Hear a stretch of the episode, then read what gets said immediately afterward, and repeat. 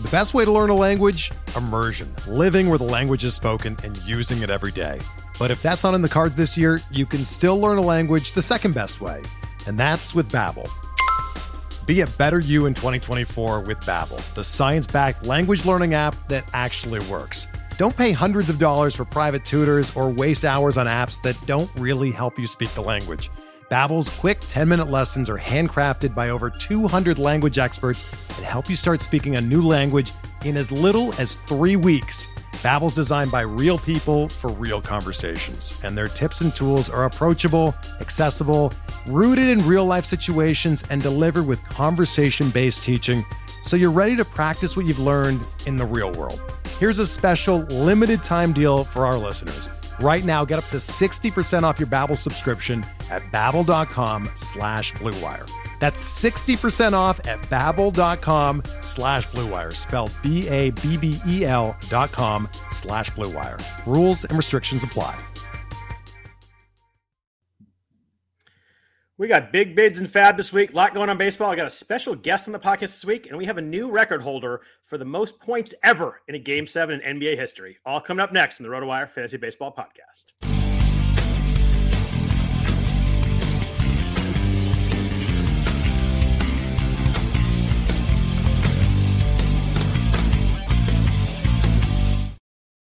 Happy Sunday evening, everybody. Welcome to the RotoWire Fantasy Baseball Podcast. Thanks for joining us.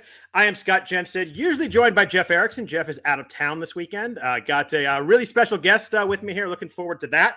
Um, he is uh, a writer at Baseball HQ, an associate editor on the Baseball Forecaster, a way better golfer than me, a huge Virginia Tech fan. Sounds like Matthew McConaughey, inventor of the Bloom boards, uh, really good uh, fantasy player. Ryan Bloomfield. Ryan, how are you? I'm great, Scott. Awesome intro. I'll, I'll, try to I'll try to avoid the McConaughey voice, but it's just natural coming from. Uh, I'm not from Texas, but I'm from Virginia. That was, that was meant as a nine thousand percent compliment. I love the voice; it's great. But uh, why don't you? Uh, I know most people probably listen to this, watch this, whatever it may be. If you're watching live, listening later, know who you are. But why don't you just a uh, quick give me a give me a quick ten seconds where people can find you, what you do. Uh, I know you got a lot of stuff going on. You got a Fab article every week that, that's really really good too. Tell people that, where they can find your work and listen to you. Also, I know you have a podcast too. Yeah, for sure. Uh, on Twitter at Ryan BHQ. I've been with Baseball HQ, gosh, over 10 years now, which wow. sounds crazy. But yeah, do a Wednesday column there, a Sunday Fab column, and then every Thursday night, Friday morning, do a podcast, uh, Bubba in the Bloom podcast with Brian Entrekin, Casey Bubba, uh, better known in the community as. So um, yeah, that's where you can find me. Yeah, I know Bubba. Bubba's a big Kings fan, so he's probably not happy with me today after the uh, the Warriors eliminated the Kings. So, uh, you know, I'll have to give him a, a little crap about that. But as I'm posted about the Kings online, I avoided any responses. I am a more mature person than that, but uh, it was fun to see. So, uh, but let's talk some baseball. Nobody wants to hear me talk about the Warriors, although I could probably do that for the whole hour.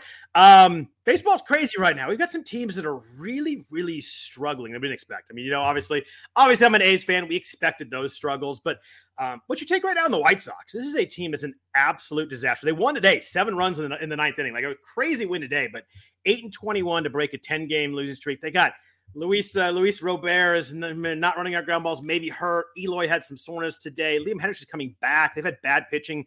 Uh, you think this team has any chance? I mean, they're nine games back. They're eight and twenty-one right now. What the heck is going on in the South Side here? I didn't realize it was quite that bad. I knew things. Yeah. I knew things were bad. I didn't know they were this bad. Like I, I really, I, I like to look at like run differential, and they. I mean, the White Sox are the non-A's division worst in baseball. Um, three, minutes here, you're taking shots. Hey, this is going to go great. as a guest on the pod, and I, I started taking shots. Probably not the best, uh, yeah, thing to do. But no, I, I, I, I'm not giving up yet. Like there, there is some good news on the horizon. You mentioned Hendriks, which is just like you know, just awesome news on yeah, and off. The talk field. about a guy that every outing, everybody's gonna be rooting for the guy. It's gonna be awesome. Yeah, I, I can't wait for him. That'll be electric when yeah, when Hendriks sure. makes his uh makes his major league debut. I know he made a rehab appearance this past week, but I mean, even like I mean, Tim Anderson's coming back. I think Lance Lynn should get better. Like there's there's some signs there if you're a White Sox fan. I think the biggest thing Scott is depth. Yeah. Like both, I mean, the depth of that lineup. You look at the second, the the bottom half of that lineup and the bottom half of that rotation. Um, I don't know how great you can do when you're rolling out Clevinger when you're rolling out Michael Kopech, who I'm not, really, not really that high on. Are you? Uh, um, are you? I, I, I, want to ask you about Kopech real quick. I've got a couple, couple questions about him this week. Are, are, you a drop on Kopech right now? Whether it's a 12 or a 15, I mean, you look at how he's been as a starter, and like you look at how he sees a high strikeout numbers from 2021. That's mostly in relief. Like as a starter, he hasn't really strike, striking guys striking guys out, and he walks a ton of guys too. It's a it's a bad combo.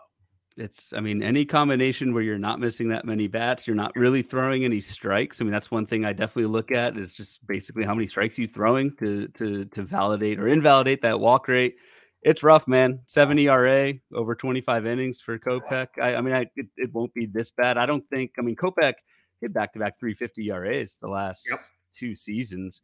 Never really bought into that. Um, I always thought his true talent before. I mean, obviously the prospect pedigree was was pretty legit. I think that's what's kind of bumping his perceived value is kind of that name value. But um, I don't know. I'm probably a drop in 12s and holding on for dear life in 15s. Yeah, like my, my answer was kind of like, you know, what are you picking up? Like, I'd rather we're talking about pickups today. I would have rather had Tanner Bibee or, or, Logan Allen than him if that's the that's the move. But yeah, in a 15, I'm probably holding a week or two. But uh, in a 12, I'm pretty much I'm pretty much dropping Kopech right now and not really worrying about it that much. Um, what about the other in the in this in the central on the other side, in the National League Central? You know, I was looking at standings today, kind of working through stuff.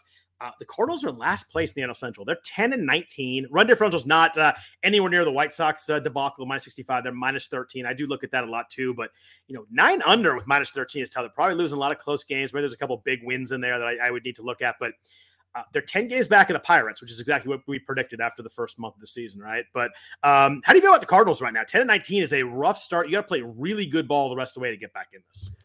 They do like uh, I think I mean, the thing is, like the division. I, I, uh, the Pirates are a great story. Don't get me wrong. I put yeah. something out this week about how they are, like, from a fantasy standpoint, they've got some, they've got some gems yeah. on that team right now. I, I just, I, I, don't know. I think that fizzles out at some point. You look at the rest of that division. Like, okay, I'll take it. I'll take a shot at, at, at Jeff's, at, at Jeff's team with the Reds, even though they had a great week. Like, I don't think they're in it uh, long term. And so you're kind of looking like Milwaukee, who's had some rotation issues uh, and that sort of thing. And so, like, I don't know. The, the only thing with the Cardinals, like, I think the lineup's fine. I think the bullpen's okay. That rotation, man, the rotation is is is really bad. Um, when you're throwing out Jake Woodford, when you're yeah, throwing out, rough.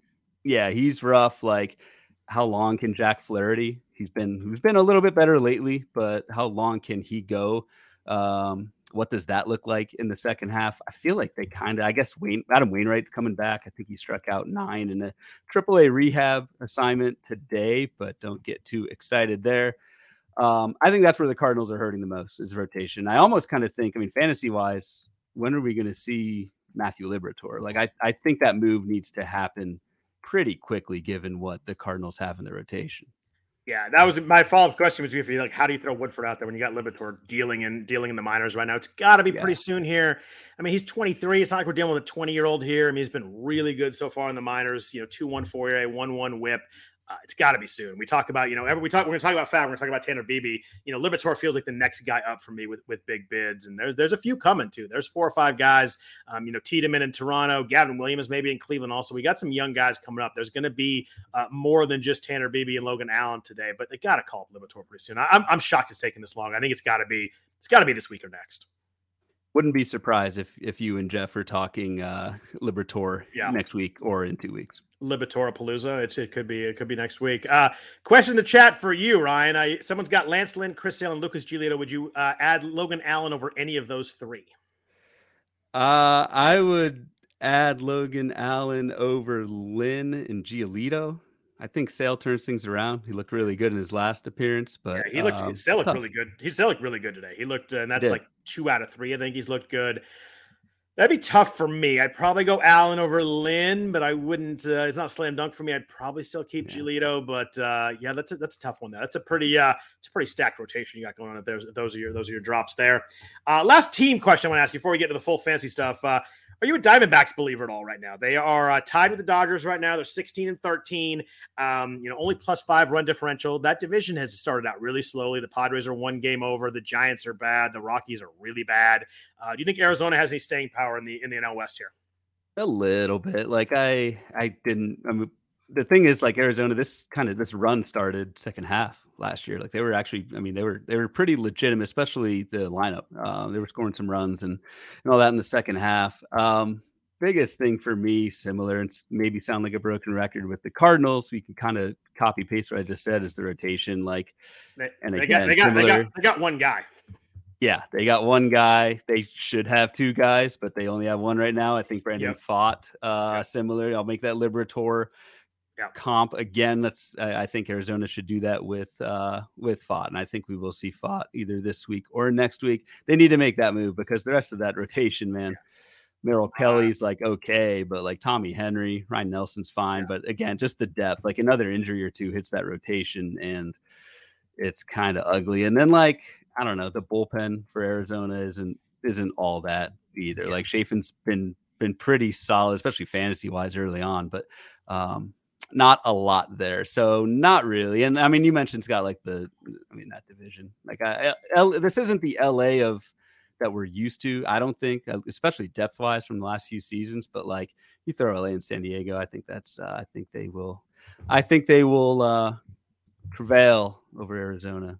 I uh, I do too, and I think you know if you look back at past Aprils, you're going to see a lot of teams that started really hot and then had bad months. Everybody, you know, you get a lot of teams that have 18 and 10 months or something like that. We just don't notice it as much in July yep. if they're eight games back or 10 games back. We just notice it so much in April. But it's been uh it's been very topsy turvy in the NL Central and the West, which is a, a lot of fun. I, I kind of like when that's going on, so it's uh, it's good there.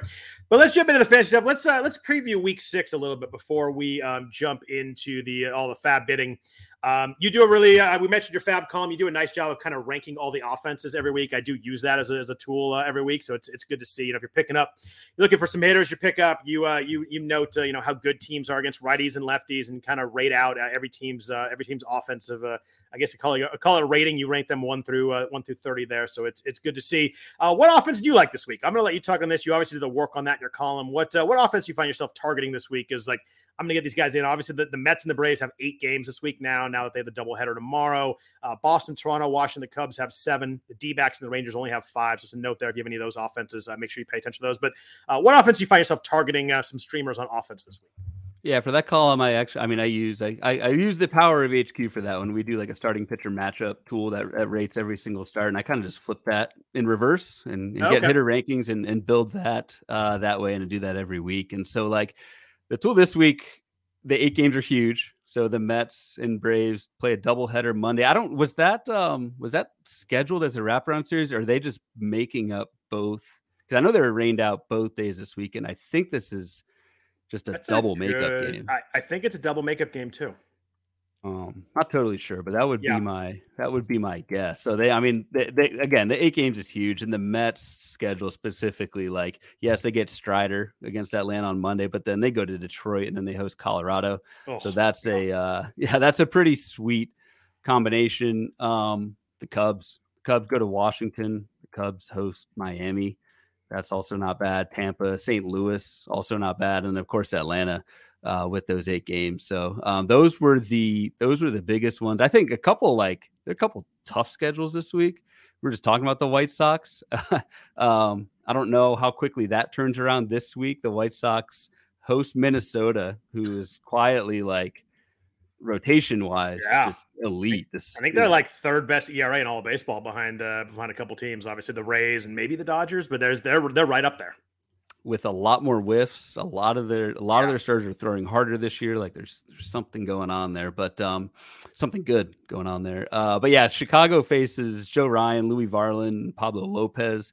Then they go to Cincinnati, which you would think is great, but it is Hunter Greene, Nick Lodolo. Uh, Cleveland also gets a tougher matchup. So those are those are the ones that at least I don't know stuck out to me in terms of really easy or uh, difficult.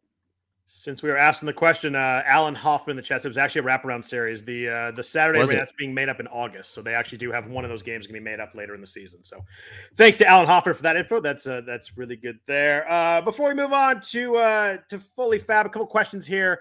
Um, let's see. Uh, do you think Reid Detmers is going to come around? I do. I do think Reid Detmers will come around. 27% strikeout rate. He's throwing strikes. He's missing bats. Actually looked really good in his most recent start until it kind of unraveled this weekend. But yeah, I think Detmers is fine. The problem with Detmers was like, I mean, I thought the preseason price was was pretty and wild. It, and then it went up like two rounds after that. It was just it, it, it just kept yes, going up. Yeah. It never reversed. So like yeah. we paid a premium as a as a whole, we paid a premium for Reid Detmers. I don't know if he returns that value, but I he, Reid Detmers is is better than the Reid Detmers that we've seen so far this year, in my opinion. I think so too. I really like the 13.5% uh, swing strike rate. He's missing bats. And then you look at his left on base percentage, it's under 60% right there. Like that's going to flip a little bit. He's got a little bit unlucky. The bat up's a little bit high. So you got some luck in there. Um, he's going to miss bats. You know, we need strikeouts in in, in fantasy. And I think that uh, I think Detmers will will come around pretty nicely. But uh, we got a lot of a lot of fab to talk about. So let's just jump in there. Uh, I'm going to start with starting pitchers because that was the uh, the, the big bids in almost all my leagues were the two starters in Cleveland, uh, Tanner Bibee and Logan Allen. Uh, let's start with Tanner Bibee because I know you got Tanner Bibee, and somehow um, you are you got the horseshoe going on this year. You uh you were the you were the lowest. You were the person that won Mason Miller last week at the lowest winning bid. I think I said that right. And you did it again this yeah. week with Tanner Bibee. What was your bid, and uh, what, what are you thinking on Bibee uh, kind of going forward here? How do you feel about him in the rotation? Is he going to stick? Uh, how do you feel about him performance wise? Uh, what do you like with Bibee? So that's, I mean, that's these are the factors. Like seemingly every week we have to think about. It's not just how good is the pro because there is like a starting pitching prospect every single week. And we were just talking about Liberatore and Pfaadt Like this trend will continue. Possibly Gavin Stone as well. Like next week, things you got to consider is like yes, the pos- the prospect pedigree, but team context is just so important. And this is like, I mean, you, you guys talked about this last week with Mason Miller. It's just like not only you know the win potential, but what is that team going to do? with that player long term. Um, what does that workload look like and that sort of thing. So I mean, I I, I looked at I looked at Bibee and I said like. I don't know that the, the, the prospect reports. I, I listened to James Anderson. I listened to Chris Blessing over at at HQ. Pretty glowing reports. I watched the first start, eight Ks. Uh, fastball was okay. The secondaries were just elite. So um, I look at the workload. Like he threw 130 innings last year, so this is not a. Uh... that's that's huge. That's huge right there. Like if you look at that's yeah. the Mason Miller thing. He showed like 16 yep. innings last year, and it's Bibee. Did I butcher that? I believe it's Bibee. I All believe right. it's Bibee. See, that's what you're here for to make uh, make sure that I know what I'm talking about. But yeah, I mean, you look at the minor league stuff. It, it just it was so good last year, and I know it was only A and and Double A, but it was dominant. The K rate was huge. The walk rate was down. And with me, it's always process, always the walk rate for me. I love guys that you know, come into the minors not walking guys. We see so many guys that strike guys out, but also walk guys. You get guys that don't do that. It's just it's such a huge edge. I mean, his whip was under one in the minors last year. Um, I was like you. I saw the I just saw the fastball. I'm like, yeah, it looks pretty good. And then I he threw a couple sliders. I'm like, yeah, this guy's pretty darn good. Um, and there's spots here. I know that uh, I know Triston McKenzie's coming back. I know Aaron Civale is coming back, but Zach Plesac's bad. Uh, Peyton Battenfield threw in like the sixth or seventh inning today, so I think it's fair to say that he's out of the rotation. There are spots here for both these guys, both uh, both Bibee and, and Logan Allen to, to get in there. Did you have a preference between the two? I know it sounds like Bibee because you had the, you had the higher bid there. What uh, how did you kind of differentiate between the two as you were doing your bids?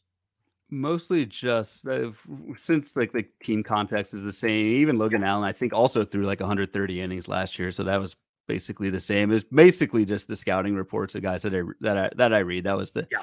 that was the big difference. Um, you're right. Like there are there are some mouths to feed in Cleveland, but you're also right. Like I, I can't see them throwing Zach Plesac out there for that. Even like Cal Quantrill, like yeah. Uh, so I, I I'm pretty confident that both of those guys. Allen and Bibee will be in the rotation long term. Um, you can't obviously say that with any kind of certainty we don't we don't know what Cleveland will do, but I think it's a pretty reasonable guess. And I think we saw that in the bids uh, this weekend. Like Bibee, I, I, how much did he go for in your mains? Because I know my two my my two hundred oh two was uh was rather fortunate. So that was you looked it up. That was actually the lowest bid. That was the lowest. That's, that was the lowest bid, and actually the backup was like 139. So when I first pulled it up, I was like, "Oh man, did I overpay?" And then I looked at uh, you're like not so much. At the other leagues, and I was like, "Okay." I, I, think I sent you a direct message like right after I saw my bids, and I gave you the prices on mine. I was like, "Holy crap, that's crazy." Um, yeah, no, that's good. Is your league not very active, or just not really bidding a ton? Is it like, are you? Not sure. Um, active in terms of like the number of bids. I should probably look and see like how many. I mean, yeah, there are. Yeah, there's a I have to scroll down to see all the bids that were. Yeah, it's usually, it's usually so. a good sign right there. So it's active. Just people aren't super aggressive on the on the top end guys, which is interesting. That's yeah. Uh, and, and last week it was it was Mason Miller, and it, that honestly, I like I wasn't even that high on Mason. That's a funny funny thing about Fab is like you just don't know. But yeah, um, I just threw I think it was like 80, 82 bucks and and got him. And it, I don't know. It always it always that's the funny thing about Fab, man. It always feels good like the night you get it. Oh yeah you know, who knows how this act like am I the sucker in the room of this league because I'm looking around and I'm, you know, winning these low bids, but um, it does feel good at least for now. Before back to the Guardians guys, I really liked how Mason Miller settled in last week. Uh, he he got really he got unlucky in the first inning against the Angels. I love the Masters Cup, by the way. That's beautiful. Um, I uh, I know you went to the Masters this year. I, ha- I have many cups in my in my kitchen also.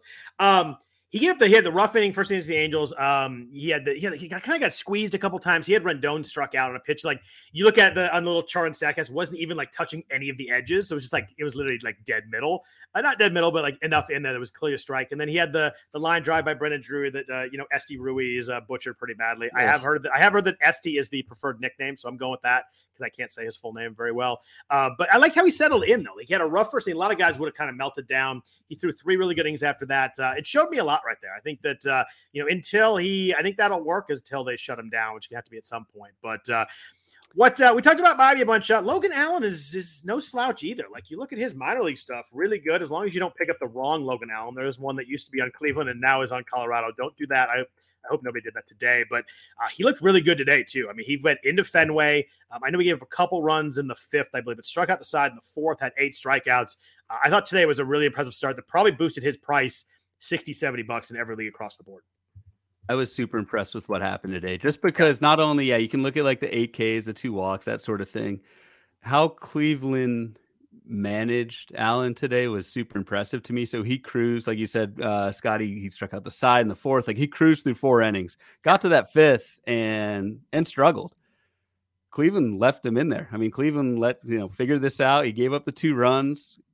I think it was like the hundred and fifth pitch, something like that. Um, that where he struck out Rafael Devers to get out of the fifth, and that just tells me like, you know, Cleveland trusted him to get out of that. They did not pull him early, and heck, they let him pitch over 100 innings into or 100 pitches. Like in today's yeah. game, like I mean, you almost you have to think on a per start basis with Logan Allen. Like there is no restriction there. Um, so I was really impressed at how Allen kind of fought back. Similar to what you were talking about with Mason Miller in his last start. I was impressed today with Allen on how that that fifth inning, even though he gave up two runs there, how he kind of got through it and struck out struck out Devers after yeah. he was at 100 pitches. Like that, that was impressive to me. So, um, it'll be interesting to see what you know how it how it pans out between Allen and Bibee. Allen certainly uh certainly no slouch himself. Yeah, I was a little disappointed. I was hoping maybe he would give up a few more runs because I actually wanted to get him a little cheaper and, and let everybody else spend on Bibee. I knew once uh, once he had that start against the Red Sox, that was not happening anymore. He went uh, I think he went for over 200 in all three of my main events, if I'm remembering right. I might at least two out of three. So he was he was not quite the Bibee price, but he was uh, he was really really up there. Yeah, I'm looking. It was he was over 200 all three of mine. So he was. Uh, I think the key with this is that people need pitching right now too. We have had so many blowups and ratios are brutal. You look at teams there. You know, a while you see a team that's like under three ERA, but there's so many teams in the mid fours and the high fours. Uh, people are desperate for ratios right now. There's a ton of pitching injuries. We will talk about a bunch of those when we talk about news and notes later. But uh, people need pitchers right now, and anybody with any kind of upside right now is going to be really popular for a while while people still have money. And there also hasn't been like, at least it seems like there hasn't been many big fish on the hitter side or close. Like there hasn't, there definitely yeah. hasn't been that like no doubt closer nope. that uh, you know are is going for triple digit bids. There hasn't been like that you know that no doubt hitting prospect that's come up, and it's so like starting pitching prospects has kind of been where it's at for Fab this year. I, I, don't know if that's a trend or like we used to have to wait. You know, it used to be. I mean, as you know, like Super Two, wait until like late right. May, early June and all these guys come up. I mean, that was the original Fabapalooza back in 2019 and, yep. and, that sort of thing. Now it's a little bit different where we have to, I don't know, kind of figure out like what our teams going to do with these players. Like, is it going to be a Taj Bradley thing? Are they going to stay up for good? It's um, it's a little bit of a different. I don't know. Maybe this year's an outlier so far, but it just feels like a little bit of a different uh, guessing game with these starting pitcher prospects. What uh, what do you think? You mentioned Gavin Stone earlier. He sounds like there's a lot of rumors he's going to get called up by the Dodgers to pitch on Wednesday. So I'm going to push everybody back. But Dave Roberts' quotes were a little bit nebulous. Like I couldn't really tell if he's like, uh, yeah, if he pitches well, he's staying in. He's like, oh, we're going to push it back. They're going to all get an extra day. So like I couldn't tell this is a, a one up and one down. He was uh, he was 93% rostered in the main event. There was a lot of online championship. He wasn't available at all because you weren't drafted and dropped, he hasn't gotten called up yet. But how do you feel about uh, how do you feel about Stone in terms of this uh, you know this prospect uh, grouping here right now? Because he's another big arm in, in LA here.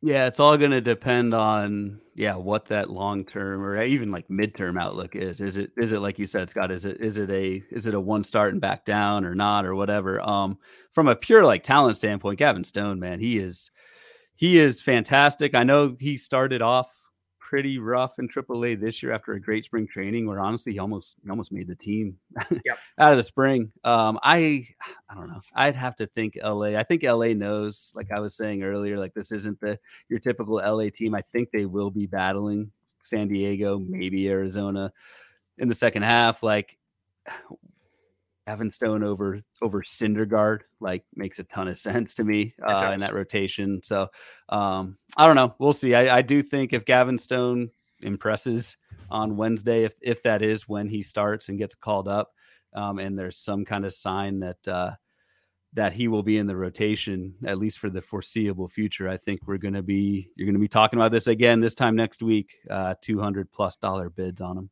Yeah, I mean, you talk about you talk about Syndergaard, and like everyone's like, oh, well, maybe he goes to LA, and you know, suddenly looks like the old Syndergaard. Um, strikeout rate's under nineteen percent, ERA six and a half. It's uh, it's at least not working so far, and I don't see a lot that makes me think it's going to work. The swinging strike rate's up a little bit, but yeah, you've Gavin Stone's good he's better than better than Thor right now. Kershaw's going to go on the IL at some point. There's going to be opportunities here. Um, I think that I think the bidding will be heavy on Gavin Stone. Most be on online championships next week just because of the availability in the main event. But uh, it's uh, he's going to be a fun one to watch. That'll be a fun start on Wednesday. Uh, the guy who I was looking at, you know, kind of as uh, as as uh, I saw the two big bids on Allen and Bibee, uh, Louis Varland in Minnesota. Uh, Minnesota's got some issues right now. Kenta Maeda and Tyler Mahle went on the uh, went on the IL. Uh, Molly with Mahle, Mahle, Mahle, Mahle is a uh, long term too. There you can say he's going to be shut down for four weeks.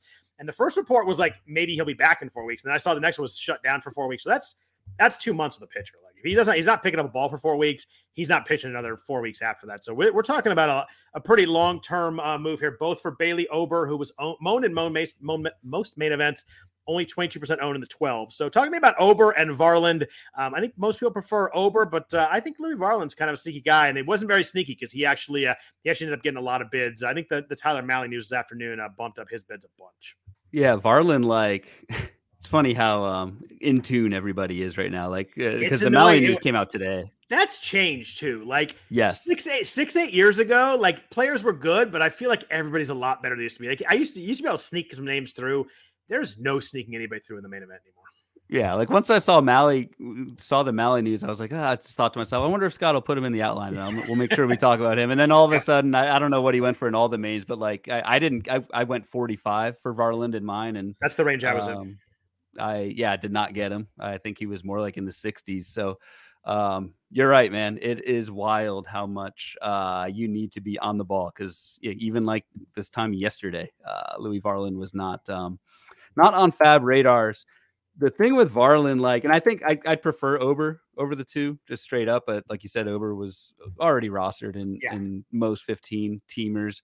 But like he's kind, Varland's kind of like one of those I don't know, pop up prospects the right word, but had like a really big breakout season last year 175 Ks in 126 innings. Like that is that is fantastic. Only like 45 walks to go with that, a low three ERA across double A, triple A. But the biggest thing was a, a pretty significant uptick in velocity. And so like fastball just plays a lot better when you're throwing 95, 96 over 93, 94, which um, is about where Varland's been at. I think he was like 96 in his first start uh, in the majors this year, which was eight strikeouts at the Yankees back when you know the pre-Judge injury oh Yankees oh when they were that lineup is rough. Were, that uh, lineup is rough right now. Yeah, when uh, yeah, it is it is very bad right now. Um, but yeah, Varland, I, I think I think Varland is a is a sneaky sneaky. I well, I say sneaky went for sixty bucks, but yeah. um, I think I think I think he'll be quite successful. I I'm, I almost wonder more like when Maeda comes back. If Maeda, you know, whenever that happens, it's right. going to be Ober versus Varland. I think Minnesota prefers Ober right now, but we'll see. Who knows? Yeah, I would think so too. I mean, obviously it's pitching. Who knows who the heck gets hurt next? But uh, I, I, do too. I was hoping to. Uh, I was actually hoping that uh, the Bibee and Allen, you know, kind of uh, gravity uh, would would move uh, people away from Varland. But I think everybody needed pitching. I was hoping to get him in the forty to fifty range. I thought that was a pretty aggressive bid. He went for sixty in one of mine, over eighty in my two others. So I was, you know, I was in the range, but not really, not really that there. Uh, Varland's a legend in my house here. He threw a shutout in the last day last year. Helped me out a little bit. Helped me helped me lock in lock in a league. So uh, that's right. When, when, you when you get to that last week of the season, any uh, any names that pitch well, uh, him and Ken Waldichuk the last day of the season were the two guys that uh, that really helped me out, uh, making up for uh, Chase Anderson completely imploding the second to last week of the year. Um, those were kind of the big names on the starter market. Um, in the 12s, uh, Yusei Kikuchi was available in some of those. Uh, he's pitching really well. Uh, someone asked in the chat earlier, I think I missed it, but uh, you know, of uh, Logan Allen, Bailey Ober, and Yusei Kikuchi in like a 12 team on the championship, uh, do you have a strong preference on how you'd rank those three? I think I'd go that order. I think I'd go Allen, Ober, Kikuchi. Pretty, pretty, I, pretty I, definitively. I, I'm, I'm not like totally. I, I think the Kikuchi. I think that I think we'll get burned by that at some point. Maybe I'm wrong, but we've always been burned before. He is pitching well. The he's cut the walks in half, which is like the, the big thing with him because the stuff's always there. He misses some bats. He was a 27% strikeout rate guy last year, but just walked so many guys was a problem. But uh, yeah, he's got uh he still gets up a lot of home runs. His uh, his left on base percentage right now is 97%. So uh that's going to not that's going to go down to like 80% uh, somewhere down there. Career is 72%. So that's going to flip pretty quick. Um I think I agree with you. I think I go Allen Ober pretty close. Then I, I do like Kikuchi. I'd pick him up in a 12. Um, but I think he'd be the he'd be the third guy in the group for me too. Uh, what about uh, what about two stepper uh, of the week this week? People are talking about his strikeout rate. Luke Weaver um, in Cincinnati. He's got two starts a week at San Diego. San Diego coming off uh, going from uh, high elevation to uh, back to normal sea level in San Diego. Crazy games in Mexico, by the way. Which, which um, by the way, do you know? Um, do you know what the over under was on that game today? It was 20 and a half, right? Yes, that is absolutely bonkers to me. And what what final, under, but... the final score was like six eight six or six four something yeah, like that. What was it? They only scored like 13 runs after yeah. 11 home runs on Saturday. But uh, oh yeah, when I saw that line, I was 20 and a half. Was... Yeah, it was funny. Uh, Derek Carty had the had the, I don't know if you saw the thread yep, on Friday. He yep. was like, was you know, the, the the line might come out 12 or 13, then DraftKings moved it up to like 15. He's like, my I had my line this at 17 and a half. I'm like, this is the craziest thing I've ever heard. And then it went so far over that. It was uh it was nuts. That was a pretty that was a really good call by Derek there. Uh, what do you feel about Luke Weaver? This is someone that uh, you know in Arizona or in St. Louis. He was a guy that we, we kind of liked, and he was like, eh, maybe he's he's he's coming, he's going to be good. And then in Arizona, he had that really good year, but he only threw like I think it was like ten or twelve starts, and then it's been really bad since then. Uh, you know, a couple of years with the ERA over six and a half, but always limited. Um, you know, he's uh, obviously 2020 he didn't throw many because it was COVID, but there was a couple, you know, hurt in 2021, hurt in 2022. Strikeout rate is what's uh, what people are seeing through the first two starts week over 30%, eight strikeouts in each start, although you have six runs of Texas. So, you know, the full Luke Weaver experience there. Uh, were you in on this uh, two start week at all? I I was not, uh, just because I mean, like you said, we've all been burnt by Yusei Kikuchi. Yeah. same same yeah. goes for same goes for Luke Fair Weaver. Point. Um, I don't know. The, the the park the park scares me track record scares me. Like I think he's got a 40% uh, ball rate, which which uh, league average for that. That's what I use to to kind of look at walk rate. League average for that is around like 35, 36. So he's really not throwing strikes. Velocity's down a tick and a half from last year. Like I don't know. He's missing bats with the fastball, but I don't.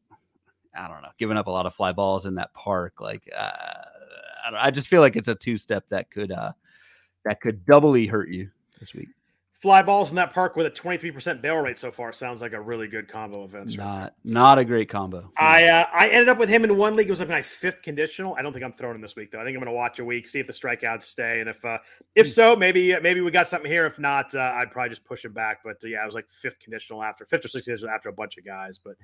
Um, those guys, it, it, never works out when you get someone by accident like that. But uh, any other starters that you were looking at? I want to get into uh, relievers and hitters here, but any of the starting pitchers that you were like, I'm going to try this guy this week, or is this kind of do we kind of hit everybody that was on your list? For me, it was mostly Bibee, Allen, Varland. Yeah. Um, at least in 15s. I, I, I am actually not in any 12s this this year. So I am. Uh, I'm actually. I am me. actually not either. Yeah. It was. uh It's a tough FAAB move. Like I just. Uh, I'm trying to like make my Sundays a little more efficient and streamlined. And it was really hard for me to go from the 15 12. I'll probably play at some point next year, but I just kind of ran out of time. And, you know, you got draft season and I just, uh, I, I, didn't add any other teams. So uh, I'm not playing any 12s either. I'm sure I'll get it at some point, but uh, I stuck with 15s also. Yeah, for uh, me, it's tough to just like recalibrate. It is 15s and 12s, and I know like probably more people. I'm pretty sure more people play 12s and 15s. So from like a content standpoint, it probably should, but um, yeah, it it does. Streamline is the right word. Like it's just easier to, if if you're all the same league size. So I want to talk about uh, some relievers and some hitters in FAAB. First, a note from our sponsors at Rival Fantasy.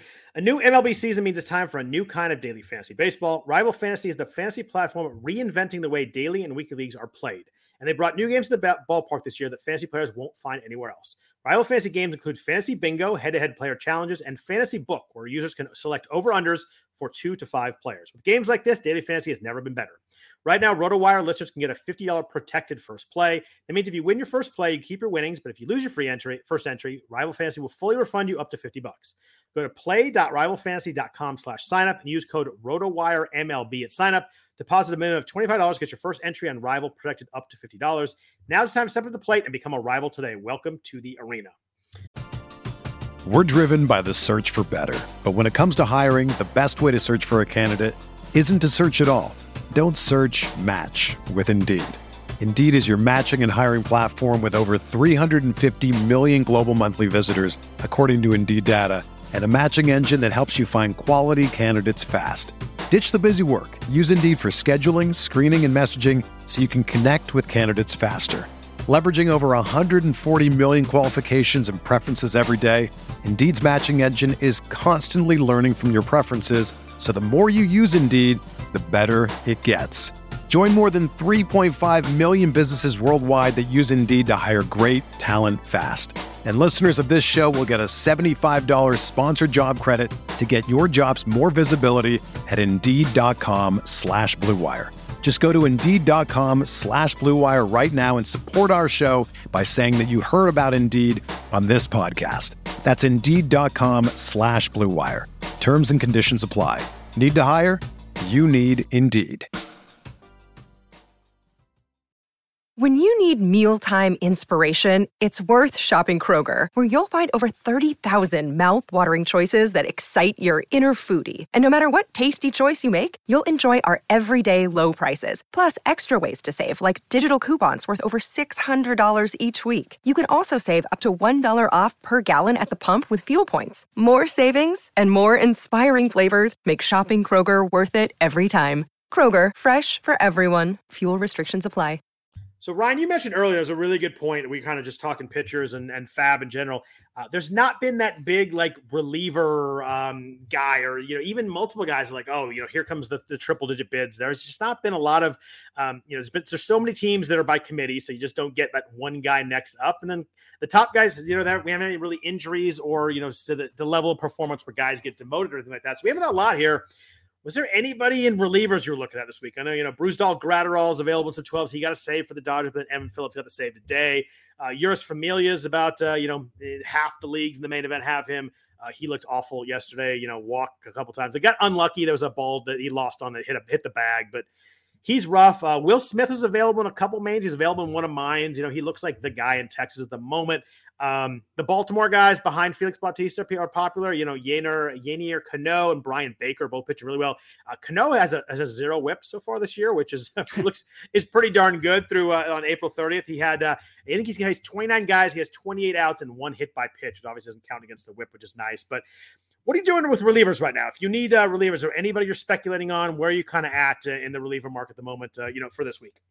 It's tough because if you really do need saves, like you're either trying to stash guys like uh like like Cano in in Baltimore, or you're just trying to grind and say like, okay, you know the Braves have eight games this yep. week and three on uh three on Monday and Tuesday. So maybe like Nick Anderson gets a volt. Like you're you're going that hard to try and just get one save. Like I, it's it's it's rough out there. Um, I was not in really on any relievers this week like you said, Will Smith. I think Will Smith is a is a really good ad. I didn't realize um, Jose Leclerc has a has a 0.9 ERA and a 18% walk rate. Like that's oh almost impossible.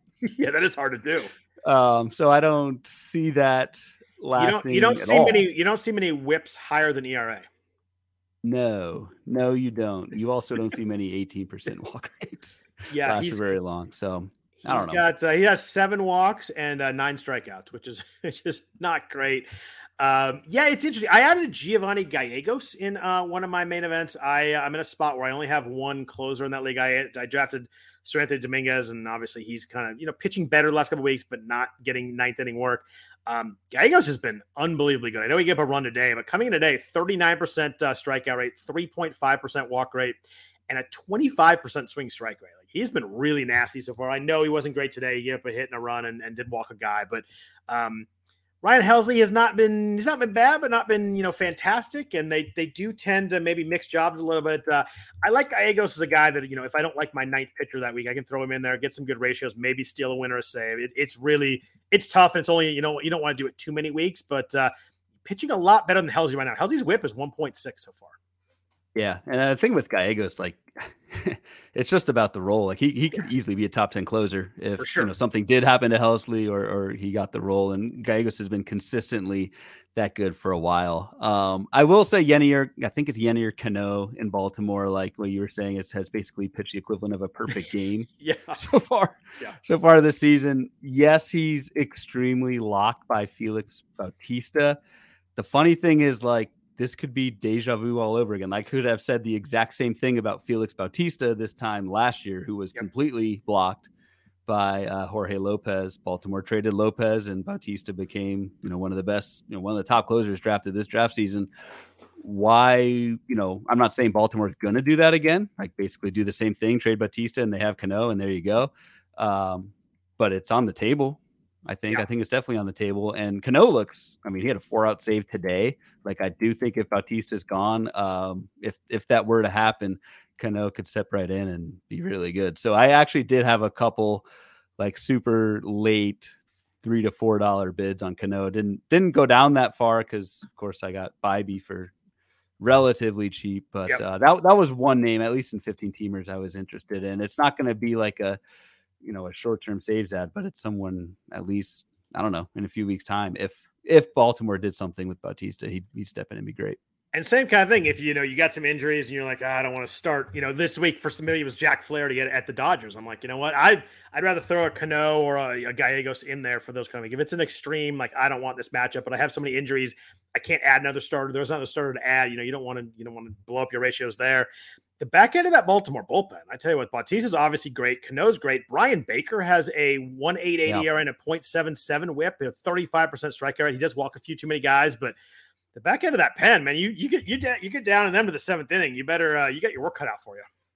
Yes, you do. Yes, you do. One other name I wrote up in the FAAB piece this weekend was uh, in Washington, Mason Thompson again, it's more of a stash. Who knows how many games Nationals are, are going to win and that sort of thing. But um, if Finnegan were to were to falter, I think Mason Thompson, I believe he pitched today and might have given up a run. I could be wrong on that, but um, has been pretty electric so far this season. So um, that was just one. He's starting to creep up. I use uh, I use Fantrax rosters, and what what I do for the FAAB columns, I just compare ownership on Monday and then run it again Friday, who's been rising throughout that right. week. And Mason Thompson is one of the one of the bigger guys. And and again, like you were saying, it's it's I'd much rather throw someone like him yep. over a fifth starter uh, who could get blown up. Yeah, Finnegan was actually the one that gave the run today, not Mason Thompson. So that's uh, another uh, okay. another little go. tick in his direction. But you look at Mason Thompson. I looked at him too. I actually got him from your column, so I stole that. So I appreciate that. 17 strikeouts and one walk so far. That is a nasty, nasty ratio right there. He's pitched 19. I think he, lead, he may lead the major the major league relievers in innings so far this year. Uh, but been really good. Swinging, yep. swinging strike rate's 12.8 percent. Like this guy's pitched really well. And like you said, you got someone in front of him that you know is fine, but not someone you're like you're worried about, uh, you know, blocking my guy forever. If uh, Thompson continues to pitch well, like uh, it wouldn't take that much for them to be like, let's try this out. Um, Finnegan's ERA seven on the year right now. It's it's it's been rough. I know he had that one really bad outing where he had a ton of runs, and that affects a reliever for a long time. But you know, uh, you know his uh, his FIP is seven eight one, his WHIP's over one five. Um, he actually improved a lot last year, and all those improvements are gone. He his strikeout rate went up; it's eight percent down this year. His swing strike rate went up two percent; it's down four percent this year. There's a lot of things about Finnegan that I actually liked this year, uh, based on how good 2022 was compared to 2021. All that's gone away. He's been way worse. It's uh, it's only nine innings, but uh, every every metric he has is trending the wrong way so far.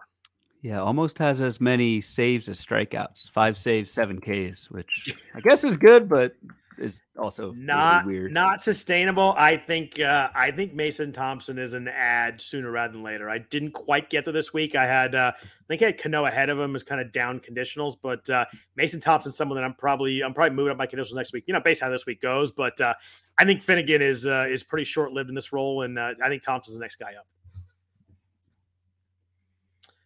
Uh, what about uh, what about hitters? Uh, it feels like uh, hitters is hitting's hard. I've had I have a couple of main events that are really struggling at hitting, and every week I'm like, all right, I need to get some guys in there, and I just can't find guys. I missed Jack Suwinski, which would have been really nice. He had a he had a he's had a huge couple of weeks. I did get Nick Senzel uh, last week. He led my team by far. I think he had nine RBIs this week. He homered twice and stole a base. Um, Senzel was only sixty six percent uh, rostered in the main event coming in today. Um, are you uh, are you buying back in at all on this uh, this once uh, this once big prospect? as a streamer, like I, I, how how long can we realistically expect Senzel to keep going? But like, yeah, probably I mean, like, like probably like forty eight to seventy two more hours. Yeah, like it's just uh, I don't know. Maybe he gets you through the first uh the first week of or half week of NFBC, but no. Um, I don't know. I I we I think we've I think we know who Senzel is at this point, and even like I don't know, even the power hasn't really been there. Four percent barrel rate, thirty two percent hard hit, at least through uh, Saturday's games. Like couple steals, but plate skills look good. Um, I just I don't know. I don't I don't know what you're getting from a counting stat standpoint. Yeah, for me, it was a streamer in a great park to hit. Uh, you know, maybe he finds some of the old stuff if he gets healthy, but uh, it's just meager right now. Uh, you know, uh, Brenton Doyle in in Colorado got a little bit of interest, but then uh, you know he's uh, now that uh, Randal Grichuk is, is back, he kind of goes back to the bench. Sam Hilliard in Atlanta, Eddie Rosario in Atlanta. Do you like uh, you like anybody in this Atlanta outfield? You know, obviously Michael Harris is back now, so playing time goes away. what were you doing on hitters this week? Is there anybody that you're like, ah, I need to get this guy as many places as I can because I really struggled to find guys I wanted to add everywhere. I was actually pretty aggressive on Eddie Rosario. I got Rosario in my main for 24 four, backup of ten. Rosario's playing pretty much seven right seven righties this week too. And yes, they get of those eight games this week for Atlanta, seven of those are against right-handed pitchers. So like I think Eddie, I think Eddie's a great at least stream for this week and, and yeah. then see what happens. Uh, health's always an issue with him and, and vision.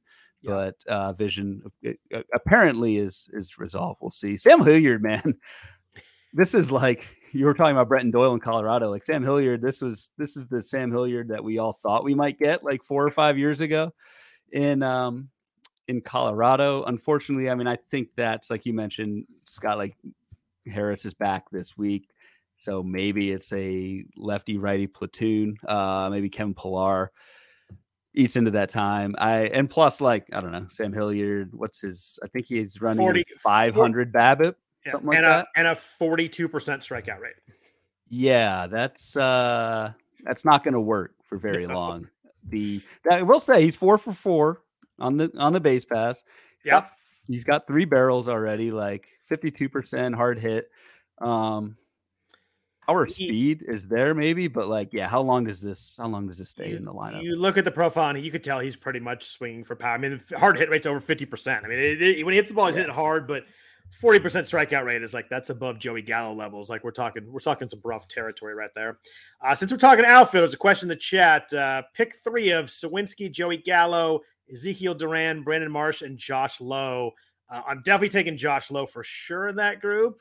I'm probably actually going Suwinski right now. Speed power combo. He's actually faster than I ever knew he was. His, his sprint speed's really good.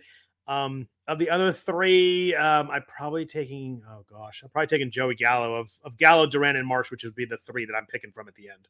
Yeah, I think it.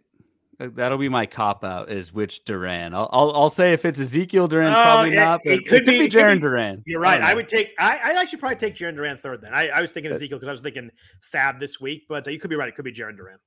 I'll, I'll go with that. I'll assume Jarren and, and pick Jarren Duran. The Suwinski thing, man, though, like God, I, yeah, I thought he was just a strong side platoon power bat, and maybe he still is, but he's not platooning anymore. And Suwinski's running. Uh, there's a there's there's a lot of good going on right there. Right His now. sprint speed is 89th percentile. I, I, I knew he had yep. some pop. I knew he could hit righties. And you look at max exit velos, 96 percentile, barrel rates 97th percentile. Like these are his X slug is 99th percentile. Like these are just some bonkers numbers. I know that he he strikes out too much and it's gonna it's gonna happen you know fall off at some point, but like there's some really good stuff here that uh, he he's he's not. You're right. He's not platooning, which is key. Um, this Pirates team is just hot right now. I mean, Connor Joe's hitting well, hitting the ball hard. McCutchen's playing well. Uh, it's Castro. I mean, it's, yeah. it's wild. Yeah, and doing all this without Oneil Cruz too, which kind of sucks. Like you wish that Cruz was, Cruz was there for all this, but yeah, Suwinski's barrel rate's twenty three percent right now. Like it's pretty wild. And walking, like yes, the K rate's up. It's it's around thirty percent. I mean, yes, that's bad. It's not it's it's not Hilliard in. Yeah, but Ooh, like he's at least getting. uh Thank you. He's a, he's at least getting on base, and so I, that just I don't know. If for playing time, that helps, even if you're just in a batting average league. So I don't know. Other bats like I, I, Nelson Velazquez had a had himself a week. He sure he did. A uh, a benefactor of I guess last summer's summer of love in LA. What the heck? Five guys on paternity list within like six days, which is that was the craziest story of the year so far. Yeah. Um, I don't know. Thirty for thirty documentary someday. Yeah, right? seriously, the 2022 All Star break in Los Angeles. Yeah. Um, I don't know. Velazquez was at least somewhat interesting to me, but I don't know how long that yeah. playing time wise, how long that works. And uh, Zach McKinstry, I saw was a was a somewhat like popular ad, at least as a streamer, um, leading off now for Detroit. I think they yeah. get I think a couple they lefties le- this week. So I think they get three lefties tough. this week, so that could be that could be tough yeah. there. Uh, Jesus Aguilar in Oakland, a uh, big week with a bunch of home runs. And he, uh, I mean, he hits fourth almost every day. Um, I think we kind of know who Aguilar is. I think we're safe to say we probably missed his best week. I think we know who he is. I actually did start him in a draft champion. I mean, I'm already already that that far down. Nice in the corner, uh, and it kind of worked. But yeah, I think I think we know who he is. But you're right, hitting cleanup every day. I mean, could do worse. Uh, yeah, you could you could do worse. Uh, any catchers that you liked? Uh, I looked a little bit at uh, Matt Thaiss in the, and I probably messed up that's pronunciation too, but in in uh, in, uh, in Anaheim with the Angels because uh, uh, you know O'Hoppe obviously went on the IL. You know Thaiss maybe the strong side platoon catcher, a little bit of pop in the minors. Um, I looked at catcher a bunch. I have I forget who I had somebody I was looking to replace. I think it was Nick Fortes. We did have Steele today, but um, Is kind of the only guy. He had 17 home runs in 2021 in AAA. He had 10 home runs last year a little bit of pop. Uh, didn't strike out a ton in the minors, so I was a little bit of you could squint and see maybe a little bit of value as a catcher too there. But um, we're back to catcher being pretty uh, pretty bottom of the barrel uh, in FAAB. Yeah, Thaiss like crazy career path. He was a top 100 prospect, like as yeah. a first, I think first baseman, maybe outfield something, and he made the transition to catcher. Usually, you go away uh, right. from catcher and I don't know, go to the corner or DH or something. But um, no, he was interesting ad for me. Fortunately, I didn't have any catcher issues this week, so didn't have to wade into that cesspool. But uh, no, Thaiss is a fine second catcher, honestly.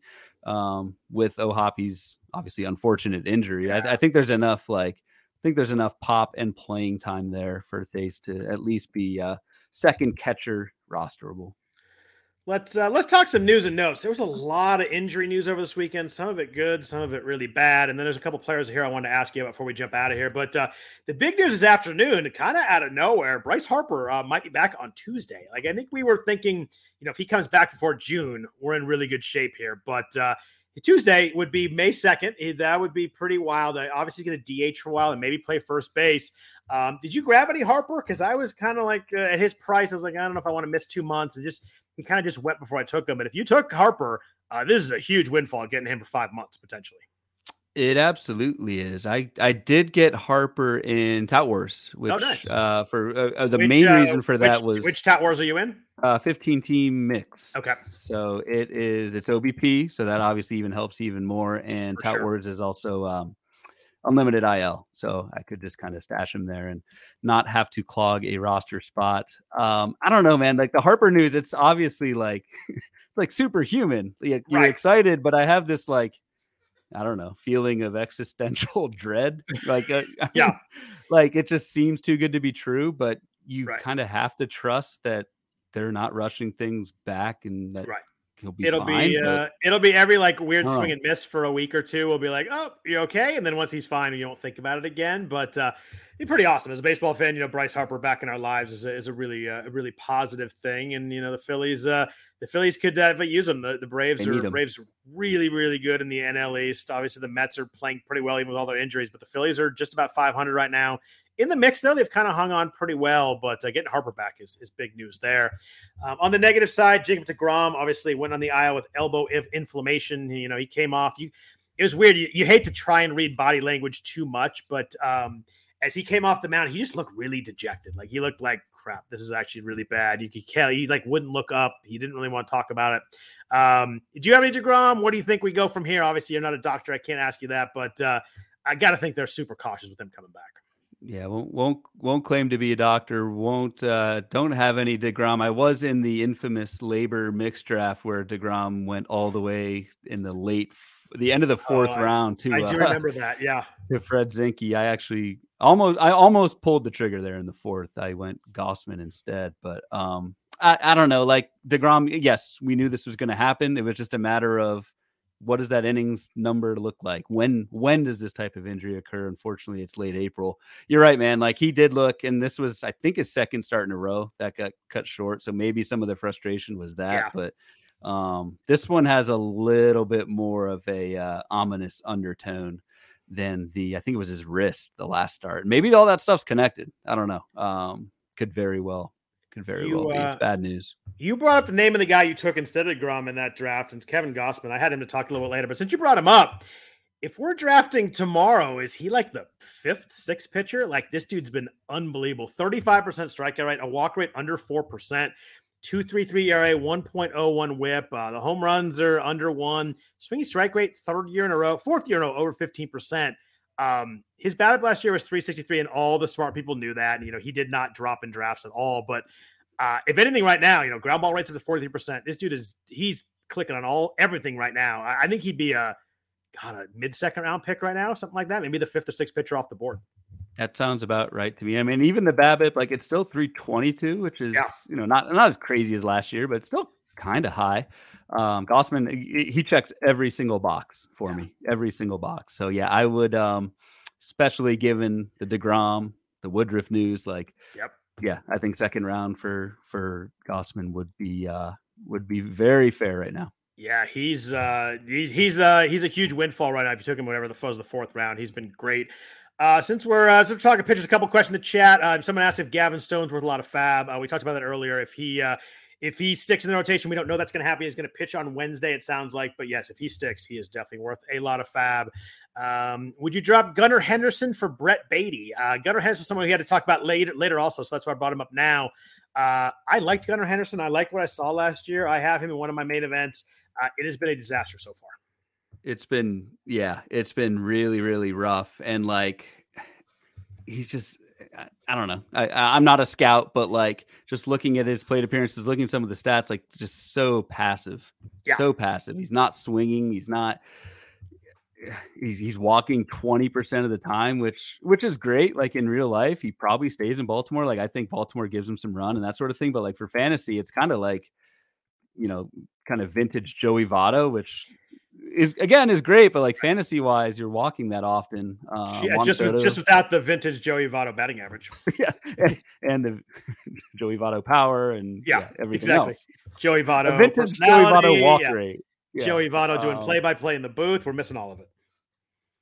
Hitting the ball somewhat hard, but not running. That's the that's the biggest thing. Like I thought, and I, I don't know your, your reasons for drafting Henderson, but I feel like like the one of the big draws was like I thought there was 20 stolen base upside yeah. here, um, like immediately. And he, I mean, Henderson has two two career stolen bases in 220 plate appearances right now. That uh, that part to me is um, like I think the power is going to come back.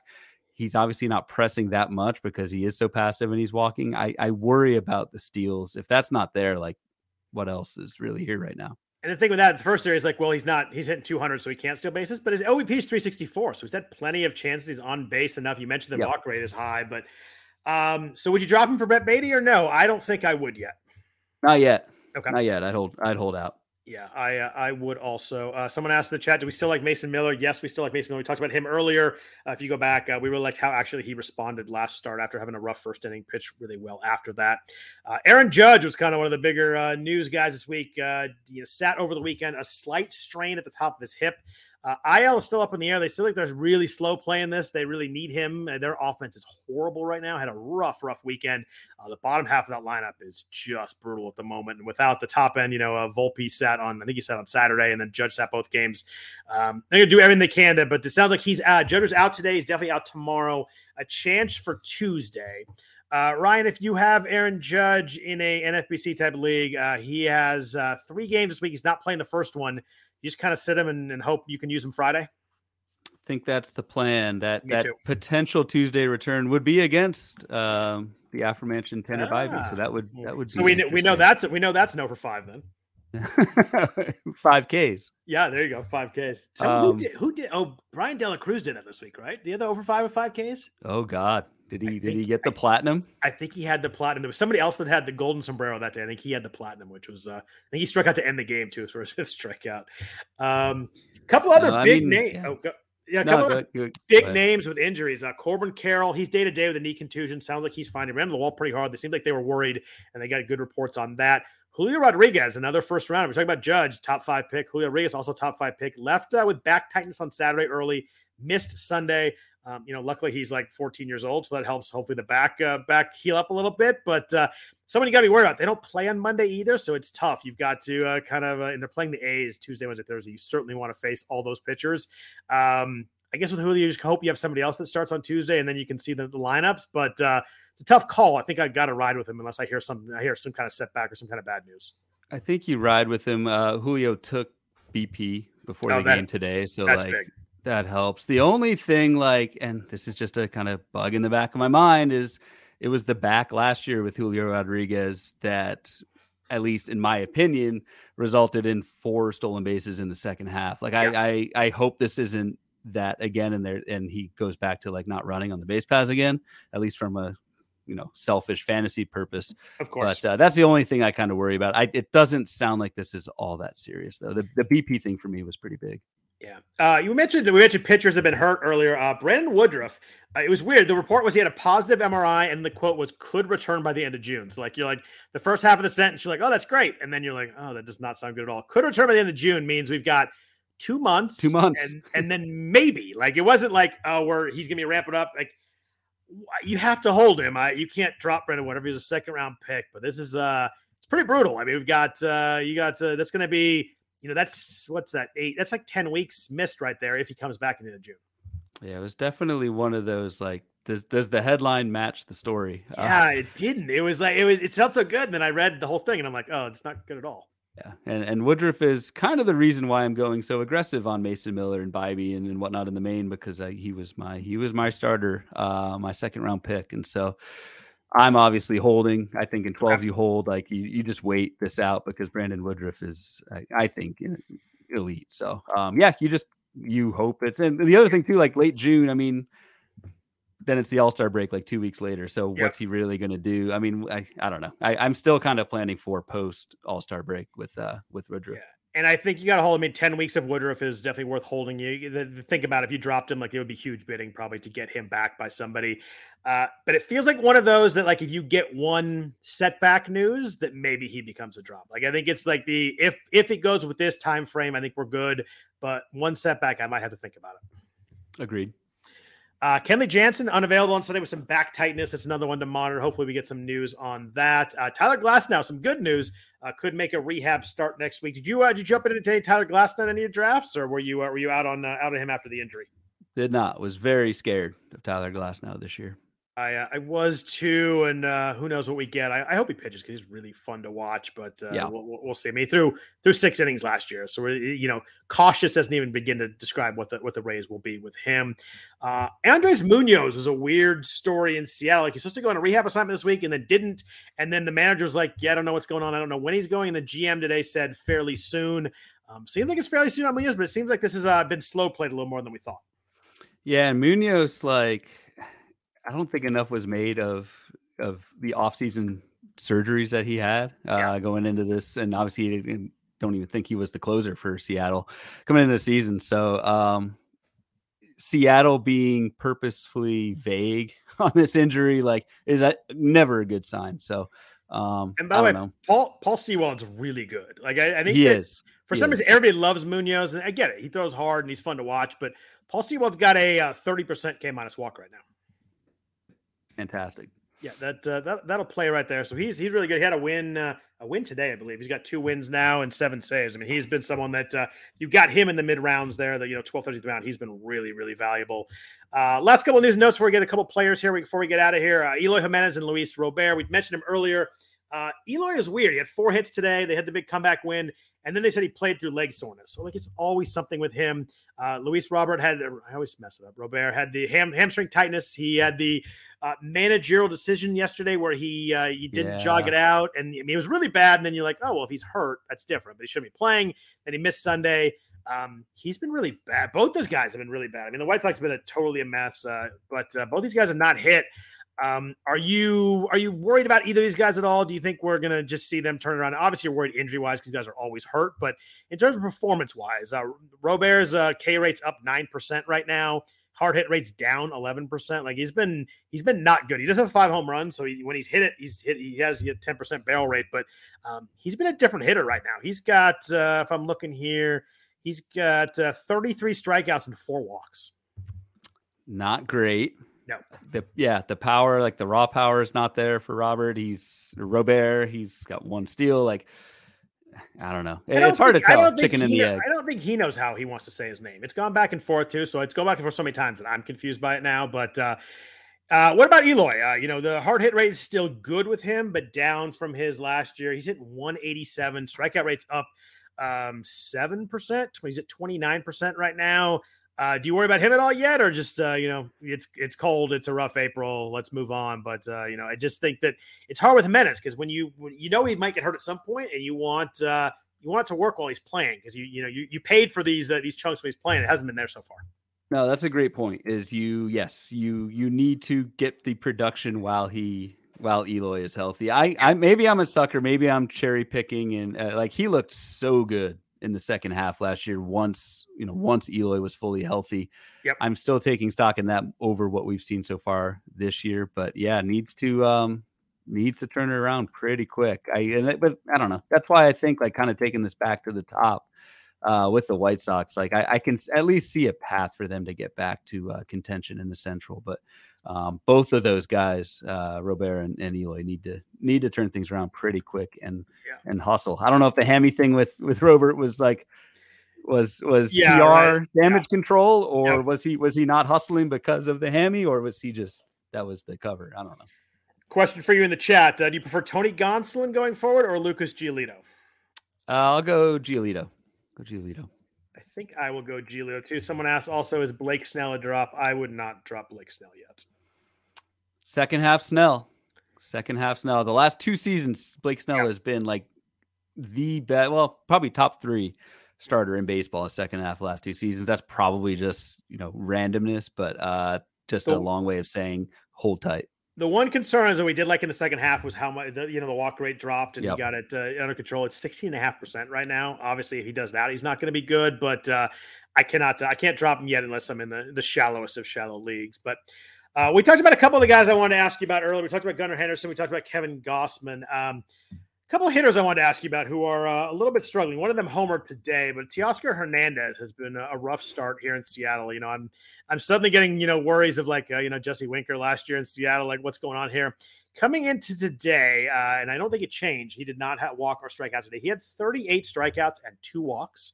Uh, he's at a 1.7% walk right now at 32.5% strikeout. He's always a strikeout guy, but I think what we liked about Teoscar is he got it under those 30% in, in, in, in his big years. The, you know, 2021, he was at 25%. Last year, up a little bit, but the walk rate's really bad. Two walks. Uh, you know, he's still hitting the ball pretty hard, not quite as hard as last year, but still hard. For, barrel rate over forty percent. Um, are you uh, are you uh, lower on Teoscar than you were four weeks ago? How do you kind of feel about his start here? Um, yeah, I mean, my my level of love for Teoscar will will never compare to yours for sure. That's, that's uh, as a as a as a family member. Um, but no, I I'm not really worried like at all, honestly. Um, I I think I think going over to Seattle at, at that park for right-handed hitting actually isn't that bad. The power, like you said, Scott, it's it's still very much there. Yeah. Um, BABIP though, so I I mean it's easy to just kind of spit off BABIP, but like hitters regress to their own level of BABIP. The last three years for Teoscar, 348, 352, 335. This year, 254. Like I, I think that's going to correct. Even even if the K's are up a little bit, um, I, I, I think Teoscar will be will be fine. Are you worried at all about MJ Melendez in Kansas City? A, a pretty, uh, pretty sexy pick, uh, you know, with catcher eligibility. Strikeout rate is 35% right now. It's up uh, more than 10% from last year. Hitting the ball really hard, though. 53% hard hit rate, 16.5% barrel rate, uh, but hitting 167. Um, a, are you worried about uh, him in terms of the profile? B, are you worried about him maybe losing some playing time based on his early struggles? Yeah, a little bit more worried about the playing time, but I think Kansas City, like he's just got such a long leash. Uh, yeah, Melendez, I mean, like, and he plays every like. I, I am not really that worried. That that uh, nine barrels to two home runs like that that's going to correct over time. Um, yeah. Yes, the K rate's like a it's a concern, but 100 plate appearances. Let's see where it ends up. And I mean, most of all, like he's still drawing walks. Uh, the on base, I think, will get to reasonable territory. And um, I again, I think he's safe in terms of playing time with Kansas City because I don't know where else are they going to go. And he's a catcher. You're not going to like be able right. to pick up any. It may be in a shallow league where only a one catcher league, but uh, yeah, you're just kind of stuck with him. I think it'll come around to uh, the strikeout rate does worry me a little bit, but I think I think the point on Kansas City with the long leash is, is really good. Uh, question in the chat: Do you have any love for um, Miguel Andujar as kind of the uh, you know the the older guy who comes back and hits? I think he's hitting uh, 500 so far through his uh, 10 plate appearances. He hit third today for the Pirates, but uh, any uh, any Andujar interest, I, I really don't. Uh, just a complete lack of power. Last couple years when you get, get, you get called up, you know, barrel rate was like five percent last couple years. Hard hit rate in the mid low 30s. Um, I don't really see it, but uh, any any love for him as a as a bounce back story? He's still only 28 somehow. That, I was that surprised me. Yeah, uh, that 2018 season, he hit 297, yeah. 27 bombs. Like five years ago, though. Uh, yeah. That's a long time ago. Um, no, I'm not. I'm not that interested in in Andujar. It, 2018 could happen again, but unlikely. Our friend uh, Anthony Gialdi is asking uh, any love for Edward Olivares in Kansas City, someone that uh, went up and down to the minors about 38 times last year. Uh, hitting two uh, 289 so far. Uh, got some good hard contact. Are you uh, are you someone who likes Olivares? The, the minor league numbers are always just so much better than the major league numbers. I've always been on the the the, the free Olivares crowd, and yep. I mean Olivares is he has started. He's like their everyday left fielder now. I mean he's started five of the last six games. It's been all against right-handed pitching, but he's right-handed, so I I, I think the playing time is finally somewhat safe, and I think the batting average floor for Olivares is is is fine. Ten percent barrel rate so far, two bags. Like I think this could be someone who again, Kansas City needs to keep him going, keep him in the lineup. Um, I think there's pretty like decent five category production there. I like that. I like that a lot. Uh, yeah, it was always the playing time with, with Oliver. It's always been the issue. A couple guys before we j- let's jump out of here. Uh, are you worried at all about Shane Bieber? We talked a lot about uh, Guardians pitchers earlier with Bibee and Logan Allen, all kind of the mix there. Uh, Shane Bieber's strikeout rate right now, it crashed last year. It has crashed way further. It's at 17%. Uh, walk rate's over 7%. The, the ratios are really good, but uh, swinging strike rate it was 16.2% in 2021, 13.8% last year, 9.7% this year. It is it is rough right now.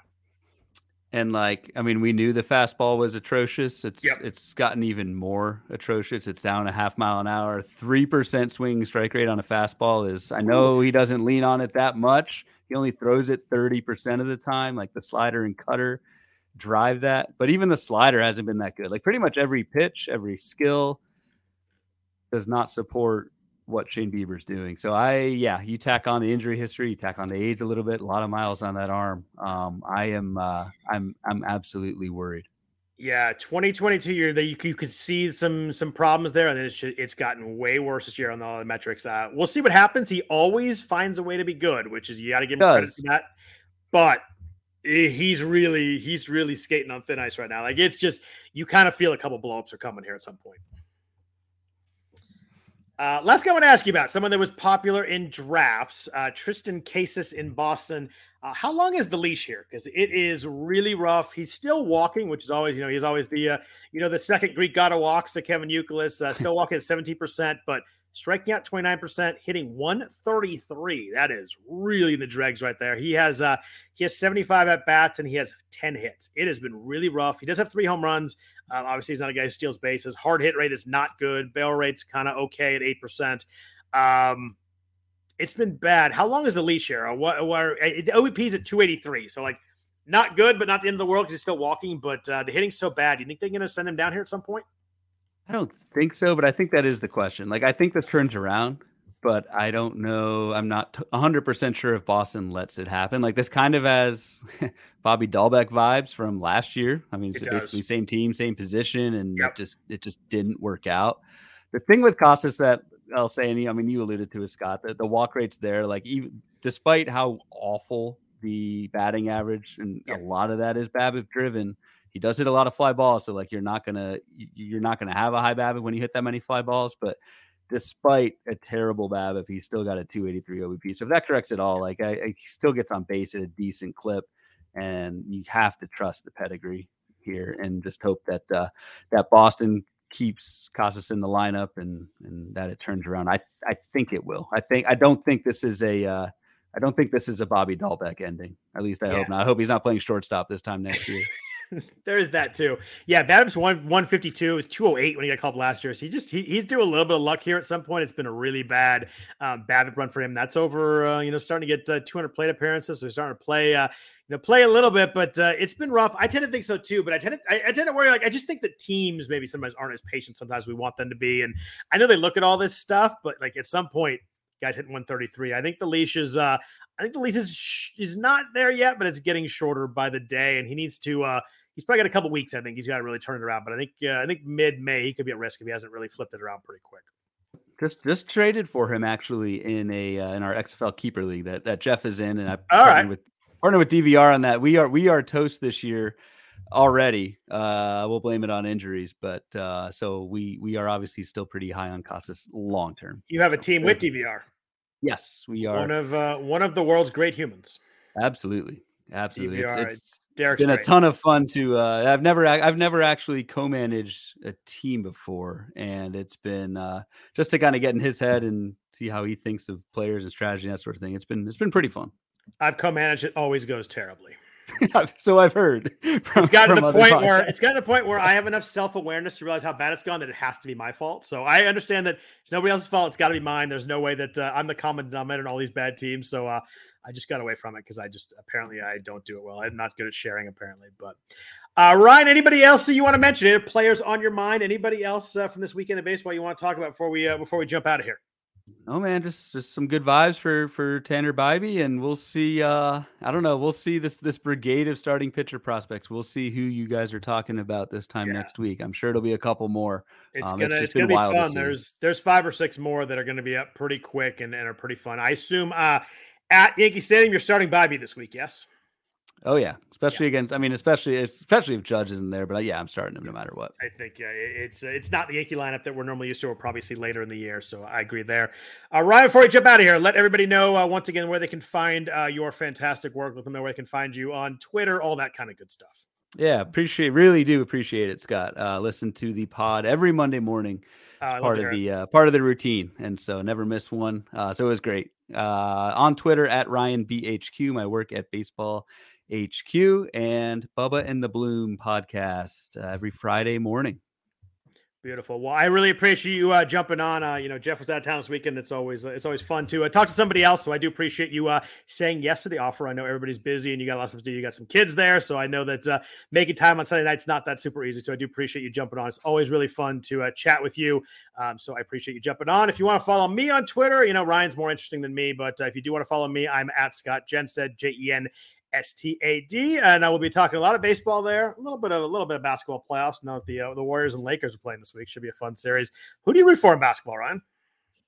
It's it's kind of it's kind of random. So little known tidbit about me. My first, uh, and I'm of this generation. My first AOL screen name was um, Marbury one one one, and so nice. I was a huge I was a huge T Wolves fan back right. in the days of Stephon Marbury and uh, and, and and Kevin Garnett. Yep. I don't. I I'm one of those like I don't. uh I don't really watch the NBA until the postseason, so I don't really have a, a rooting interest. I did live a year in Akron, Ohio. Uh, okay. Uh, actually, LeBron's last year in Cleveland, the first time. Um, oh, the first time. Oh, so right before the, the decision. The decision. Yeah. I, I I got out of Akron two days before the decision. Uh, it's it's probably a so, smart move. so uh, no, just from living there, like I've always been a, a, a I know he's super polarizing, but I I do kind of root for uh for whichever team LeBron's on. I know that's probably you know not what you want to hear this week since you got a big week coming up. But uh, I, uh, I just I, I, don't know. He's for him to have the hype um, that he's that's been placed on him since he was 17, 18. Yeah. Like it's it's crazy what he's done. Yeah, I think uh, living up to the hype was almost impossible, and he's done it and surpassed it. I just think uh, I think it's really cool we get another Curry LeBron series because I don't know if we ever thought we were going to yep. fully see that again. And you know, they're both uh, what Curry Steph's 35, LeBron's 38. We probably figured maybe not in a playoff matchup again, but getting another uh, seven game. I know the NBA's got to be happy. It's gonna be like finals level ratings for these games. It's gonna be bonkers, but uh, so should be uh, should be a lot of fun. But uh, anyway, appreciate everybody listening. Appreciate all the uh, all the mentions in the chat. It's really great to see everybody listening. We really do appreciate that very much. If you could please rate and review the podcast, wherever you listen to us, uh, that'd be great. Also, other than that, we're back at you next Sunday night. Uh, Jeff, I believe, we'll be back, so we'll be back at you with more FAAB talk, more baseball talk, all kinds of good stuff. Hope everyone has a really good week and a great fantasy week, and take care.